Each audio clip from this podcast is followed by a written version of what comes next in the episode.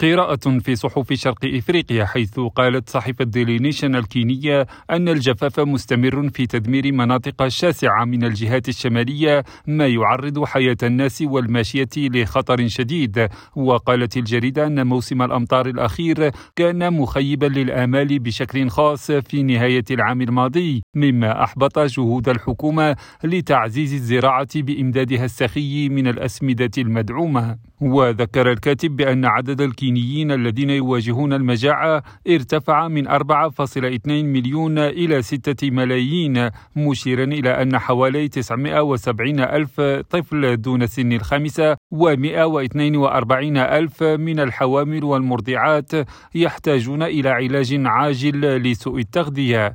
ويرى كاتب المقال أن حل الأزمة يكمن في بناء مرونة طويلة الأمد في مواجهة الجفاف مشيرا إلى أنه قد يكون الوقت قد حان لإعلان الأزمة كارثة وطنية للسماح بتعبئة ضخمة للغداء وأشكال أخرى من الدعم للكينيين المتضررين.